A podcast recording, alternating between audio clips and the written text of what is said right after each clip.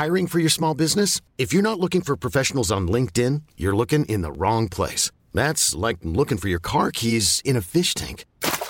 LinkedIn helps you hire professionals you can't find anywhere else, even those who aren't actively searching for a new job but might be open to the perfect role. In a given month, over 70% of LinkedIn users don't even visit other leading job sites. So start looking in the right place. With LinkedIn, you can hire professionals like a professional. Post your free job on linkedin.com slash achieve today.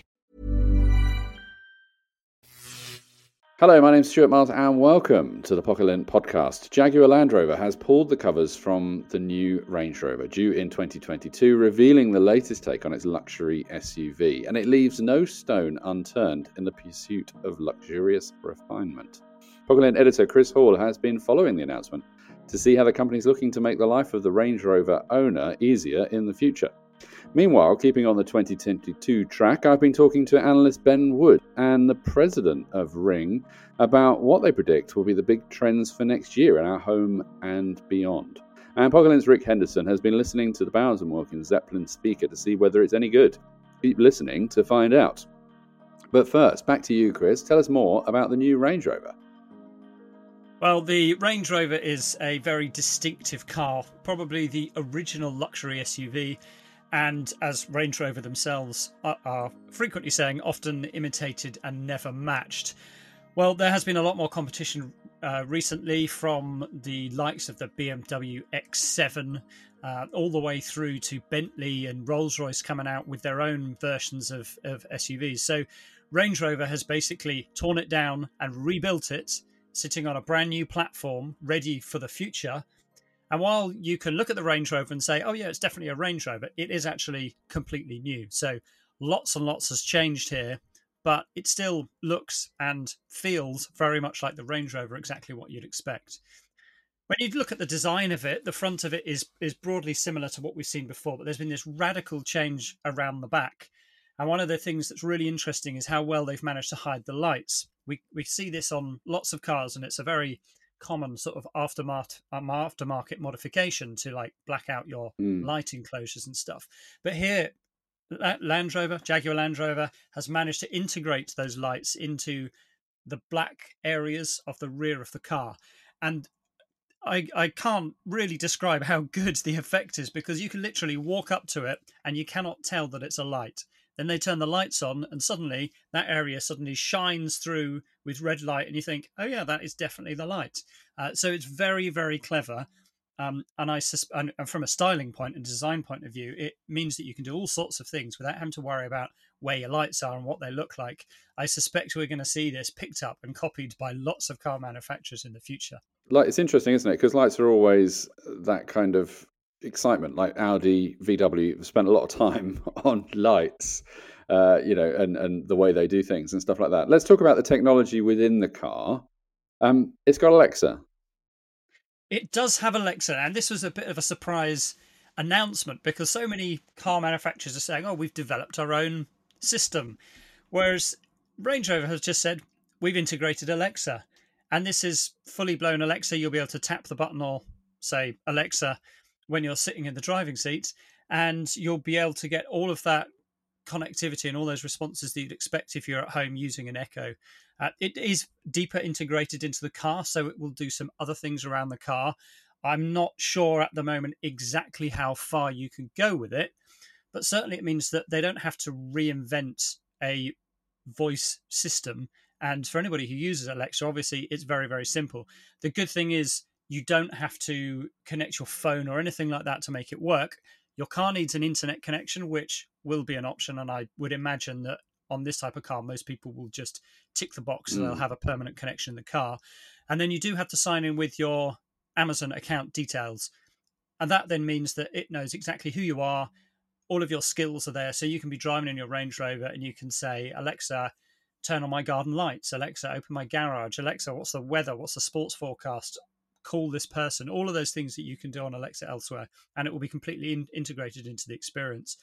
The other thing that amused me though was that Range Rover was very keen to point out that all of this would be running through the internal sound system, which comprises of 35 speakers. Wow. 35, 35 speakers. That's, I think that's more speakers than I've got in my house in every room. Like if I added them all up, that's quite impressive. yeah, you know, and, and this is I mean, yeah. one of the one of the one of the one of the things that I found really funny about this was. Uh, you probably know that the Range Rover traditionally has had a split tailgate. You open up the top half, and then you can drop down the bottom half a little bit like a shelf. Um, yeah. And then it, it, you may have seen people at uh, car events where they close the top half and then stand on the back half. You know, it's great for open air events. Sitting on the back half, I always see people putting on their rugby boots, sitting on the the rear uh, rear tailgate, watching the polo. Exactly. That that's you know exactly what, what this thing is designed for. It's it's also really good for loading and unloading the back. But they have created a system now where you can lift up a divider, which stops things sliding around on the on the inside of the car you can also recline it slightly, and there's a set of matching cushions which you can use to make this into a proper bench seat. Of course, there is. And I was standing at a preview of the Range Rover with uh, one of the interior designers who then pointed to a small flat section in some of the plastic moulding towards the very edges, uh, which is a little, it was a little round circle. And he said, and we designed this so that you can put a champagne flute on it, which is just brilliant. Brilliant. Uh, it's it's exact it's exactly what you want there are there are some more important things. Yeah, and so overall, I mean, this sounds like it's it's a huge upgrade. It's a huge technological upgrade from the inside. I mean, there's massive screens, isn't there? I think there's a 13.1 inch display in the center, kind of very similar to we're seeing on some of the big electric cars and things like that. Do we get an eco-friendly electric model with this? You won't be able to get a full battery version of this car until 2024. That has been uh, Range Rover's timeline for a while, and it's not it's not changing now. I think that it might be the Range Rover that is the first fully electric model that they push out, but that's not been confirmed yet. But there is a plug-in hybrid, as well as a whole range of petrol and diesel engines, depending on the market that you're on. Um, the those who do like to buy powerful petrol cars will be pleased to know that there will be a V8 in the mix as well. But we're more interested in the electrification. So sticking with that plug-in mm. hybrid version, this will be available in a couple of months' time. You'll be able to put in an order for the plug-in hybrid. It has a big battery in it, which will give you 62 miles of range, and that's kind of double the average for um, yeah for for plug-in hybrids. So there is a chance that you'll be able to use this as an electric car in most of your day-to-day driving, and that um, that electrical system is also good for up to about 87 miles an hour or something like that. So it's not going to be scared of the motorway either. Still to come, Rick gives us his verdict on the Bowers and Wilkins Zeppelin speaker. But really, honestly, it's designed to be a, a kind of a wireless music system, much like a Sonos. The big difference, in, as far as I'm aware, and, and as far as I'm concerned, is that Bowers & Wilkins is an audiophile standard company. Each year, CCS Insight, an analyst firm looking at the latest technology trends, releases a report looking at what it believes the big trends of the next 12 months are going to be. And with more of us spending more time at home than ever before, both for work and play, it's no surprise there's a heavy focus on smart home and how we'll adapt to the new flexible living and working environments we now find ourselves living through. Off the back of the report, I spoke with Ben Wood, the man that oversees CCS Insights research and lead initiatives, such as its annual predictions report, and the president of Ring, Leila Rouhi, to find out more. I started by asking them what the big themes for the year are going to be. Well, I think the, the, the first thing that we came to, and it's not so much a prediction but an observation, is the fact that people really, really value connectivity as we come out of the pandemic. So um, we've we've got some really interesting stats that we've we've seen come out of um, that whole situation. So uh, we, we, interviewed people across four major countries: the US, Spain, UK, Germany, and 48% of people bought a new connected device because of the pandemic. 62% of people use a connected device more often since the pandemic.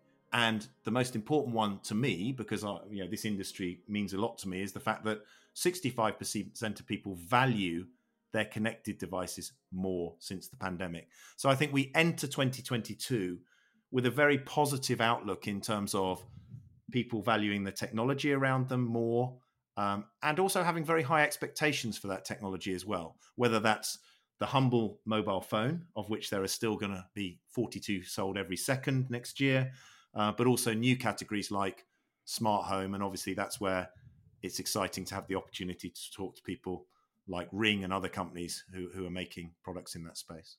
And do you think that's one of the reasons? You know, do you think this sort of increase in technology? Because smart home, you know, we've been covering smart home for a long time, and it kind of moves very slowly because the upgrade cycle is quite is quite slow. But now, obviously, people being at home the last 18 months, two years, um, people have probably invested into better Wi Fi and greater connectivity at home do you think that's partly one of the things that's driving this this excitement and urge to get more connected in, in home and beyond?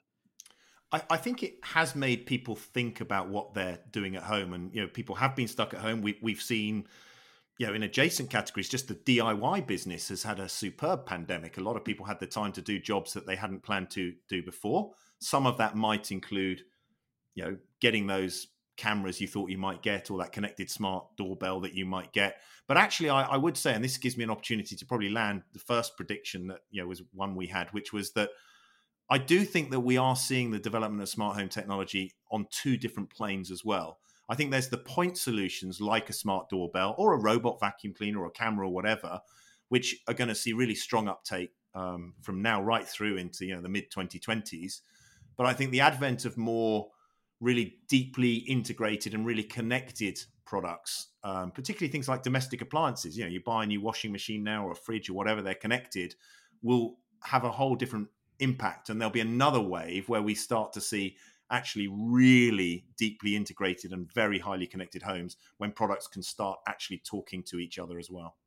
Now, Leila, you're the big boss at Ring. This must be music to your ears with, you know, the prediction that we're going to be more connected. We'll want more security devices, more sort of doorbells for all those packages that we're now sort of ordering. It is indeed. And I do agree with Ben. I think over the course of the pandemic, we have learned that our customers expect more from their homes. Their relationship with their homes has changed, and it's more than just shelter these days. It is a park, an entertainment center, an office, and everything in between.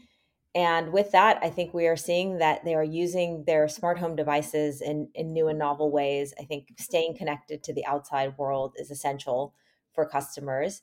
And they want their smart home devices to do more. Um, so I agree that I think we will see you know higher adoption of smart home devices but also more interconnectivity as as customers want their devices to really make their lives easier and, and that's what we strive to do here at ring. And is that something that uh, because you've seen this this huge change this you know sort of once in a generation shift of of us embracing working from home you know it's not just a oh that's a nice thing to possibly do it's we've had to do it all. Do you see that has those has that impacted perhaps your roadmap or the way that you're you're thinking about products going forward? Um, I mean, it certainly impacts how we think about our products. Uh, you've probably heard this before, but we do work backwards from the customer, and we're ultimately here to, you know, make the products that best suit their needs. Uh, thankfully, I think Ring was already pretty well situated in this regard, so I wouldn't see a momentous shift in our in our products or in our roadmap. But of course, we think about you know the circumstances of our customers everyday lives as as we do develop our products and as we advance into the future. And so ben so we've got a more connected lifestyle from home which is kind of leads into you know ring doorbells and things like that. What other predictions do you have for us? Well i think one of the um, things i get asked all the time is what comes after the smartphone. And uh, you know that that's a pretty big one. And i think the conclusion we came to when we were thinking long and hard about this is that i think that rectangular you know touch screen that we're all familiar with will remain the kind of anchor interface for, for several years. But we're quite intrigued by some of the innovation we're seeing around the, the edges. And uh, I, like you i've been quite excited about the advent of flexible display technology. And i think we're seeing some tangible examples of this now. So whether it's the um, samsung galaxy z flip uh, which is basically taking the traditional phone and folding it in half um, mm. I, I, think they've they've actually got to a point with this latest generation that they're ticking the boxes and showing us something exciting. And and I think just the ability to make it a standard phone half the size and put it in your pocket is is quite exciting. Perhaps the more ambitious effort is taking the kind of phone and having it fold open and have a mini tablet inside, like the Galaxy Fold or like the um, Huawei Mate uh, X2, um, where I'm starting to see some interesting ideas coming Um, I think they, they still need to be refined. Um, but but I think that that for me is an exciting area where yes, we're going to have the interface we're familiar with, but we're going to have some more design diversity and some new case new use cases emerging as well. And do you think that that's, you know, one of the things looking at some of the big launches that we've seen this year and, and trying to see where companies like Amazon and Google and, and stuff see see the world going forward. Uh, Amazon, you know, your parent company, Leila, believes that it's going to be, you know, in, in collaboration with you, believes it's it's going to be drones in your house and and robot dogs. Do you do you see this as, as something that is is kind of in the short term for 2022, or do you see that's going to take a bit longer to get to?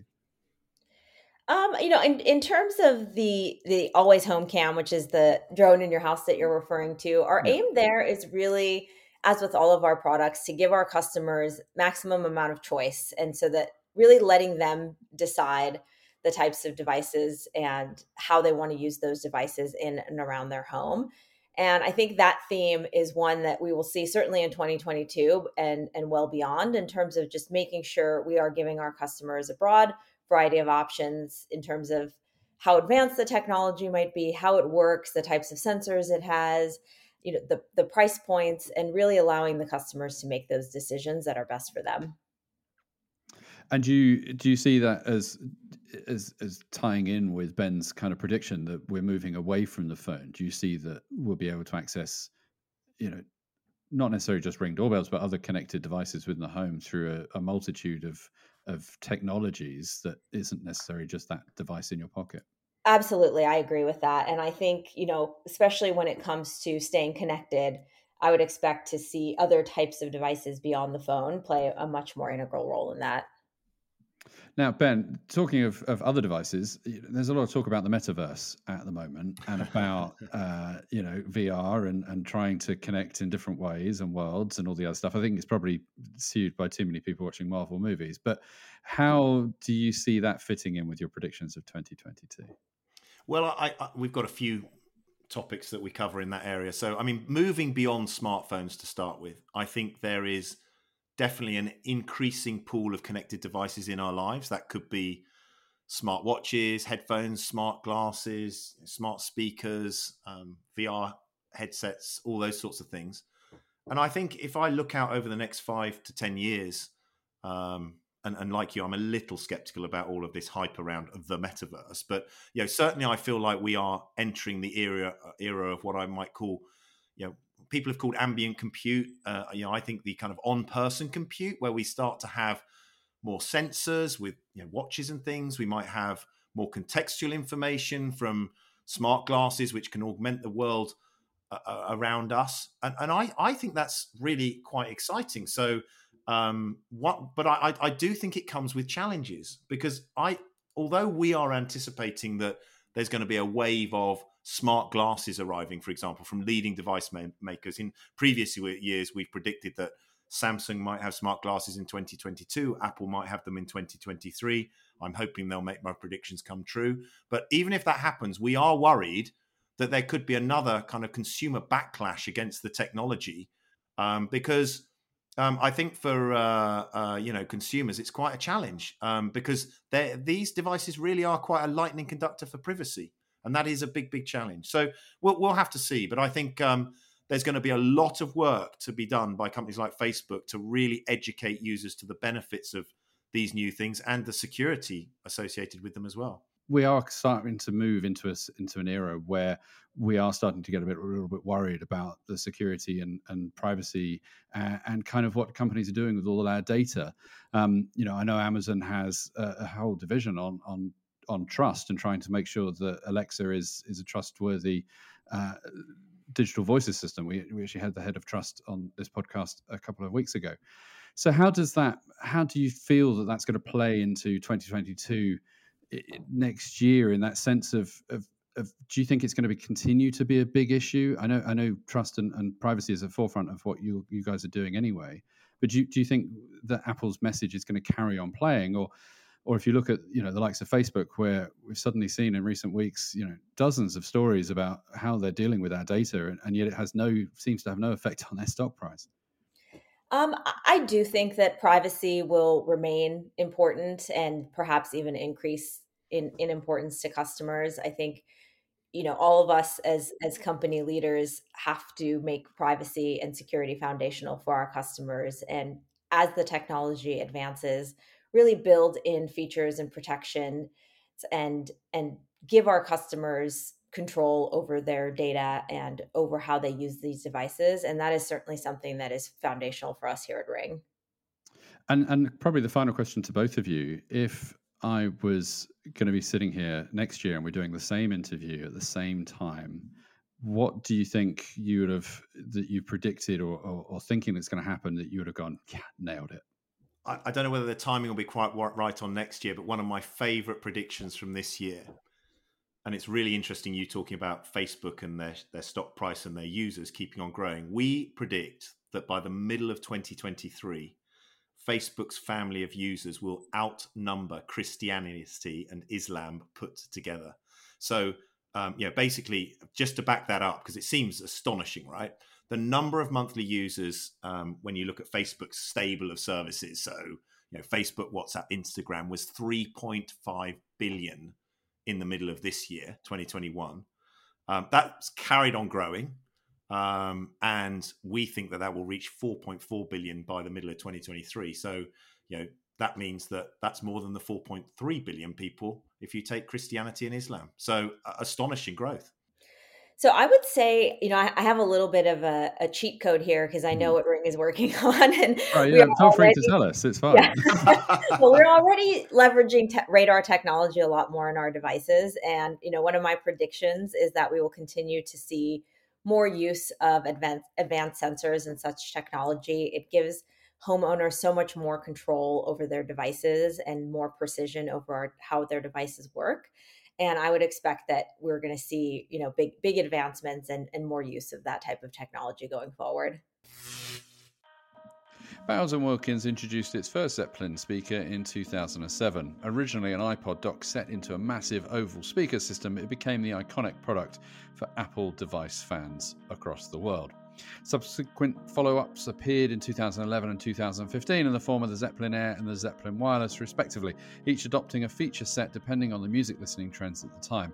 But things have been quiet ever since. Now it's back in 2021, but has the wait been worth it? Pocket-lint's Rick Henderson has been listening to the new speaker as part of his review and joins me to tell us more.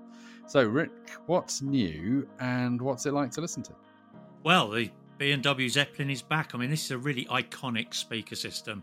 Um, anybody who has owned an Apple device in the past will be very happy. Of course, the new one is now out. Um, it, the main thing about it is, although it is only called Bowers and Wilkins Zeppelin, it's actually more wireless than the Bowers and Wilkins Zeppelin wireless. Right. It effectively replaces. Um, in fact, there's no wired connections to it whatsoever, bar power.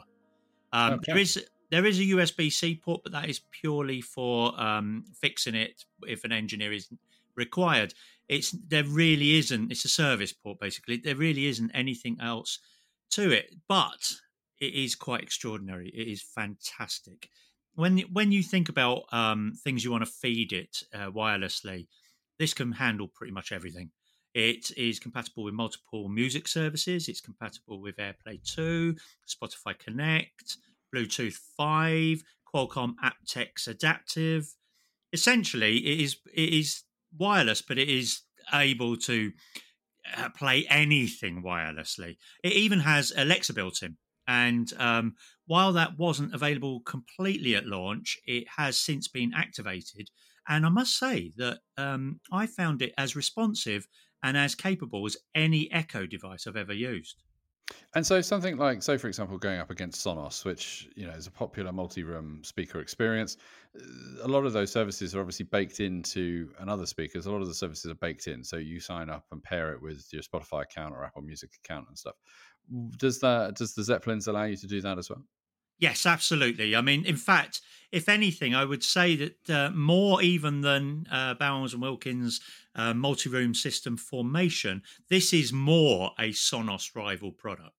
Um, it really does feel like a Sonos product when you're using the app. You get a Music by Bowers and Wilkins app to control it and set it up, and it has a very similar feel to a Sonos product. You um, you you can integrate your uh, music services within the same app, so you can then send music wherever it comes from to the to the device, and it'll play it wirelessly over your network rather than you sending it via your phone. Of course, you can actually also send Bluetooth via your phone. For example, if you've got an Android device, you can send um, almost lossless um, audio via aptX HD from your Android device to the Bowers and Wilkins. But really, honestly, it's designed to be a, a kind of a wireless music system, much like a Sonos.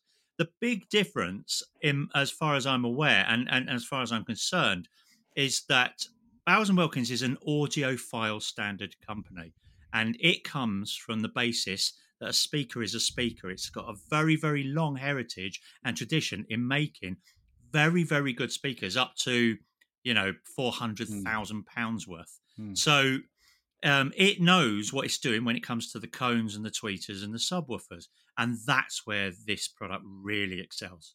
And I was going to say, when you came to listen to it, I presume it produced a nice rounded sound, or was it neutral sound, or was it kind of heavy on the bass? Oh, there, here's the thing: is that um, it has been tuned to have a very sort of like standard signature, so it won't muddy any type of music you'll really listen to. Um, however, it has two small tweeters on the outer outer side, two decoupled drivers to handle the mid-range frequencies, but a massive six-inch sub right in the middle. And the first thing you notice when you when you're listening to it, now this is a this is a system that can handle 240 watts of total power out, oh. output. I had to set it at about 10% to 20% of its overall volume. Otherwise, my neighbours would have been kicking my teeth in. It was genuinely such an experience. It, it fills the room, even at 10 to 20%. And the bass rolls across the thing. Now, I use, I normally use a, um, a, a Sonos Arc soundbar with a separate subwoofer. And yet, this, I would argue, was as capable with music playback as those separates, which is quite extraordinary because technically, although it is quite a big system, when you sit it on a on a desktop or a um, or a bookshelf, it's actually still only a one box system. It's only reasonably small in comparison to other things. But in my testing, and I tested it with lots of different types of music, um, it sounded like it was it was a proper two stereo speakers and a big sub in the middle. Amazing, amazing. So, just as a final takeaway for people that are listening, what are your top three tracks that you like to test on things like this that they can see whether their system at home is worthwhile? without a shadow of a doubt, uh, Billie Eilish's "No Time to Die" theme track to the uh, to the latest Bond film. That is a perfect one because you can you, you when you're listening to anything, any audio product, you listen out for those breathy little uh, rasps from her voice. That that will really show you whether or not the mid to high frequencies are being captured correctly. Um, another one that I really love, always love to play through these things, is "Come Together" by the Beatles, which I normally play through Tidal, and um, that, of course, has that really thumping bass line that isn't sort of hip hop bass, but a, a, proper thump of mm. of a nice bass guitar. And finally, in sort of like a dance music sense, uh, Roni Size Reprazent um, "Brown Paper Bag." I mean, if you love your '90s jungle that's, that's a great that's a great track anyway, but it is a really good one to test test something because it's got some real good high frequencies as well as that real massive jungle beat. Well, that's it for this week's show. Thanks for listening. Until next time, pip pip. Ever catch yourself eating the same flavorless dinner three days in a row? Dreaming of something better? Well, HelloFresh is your guilt-free dream come true, baby. It's me, Keke Palmer. Let's wake up those taste buds with hot, juicy pecan crusted chicken or garlic butter shrimp scampi. Mm. Hello Fresh. Stop dreaming of all the delicious possibilities and dig in at HelloFresh.com. Let's get this dinner party started.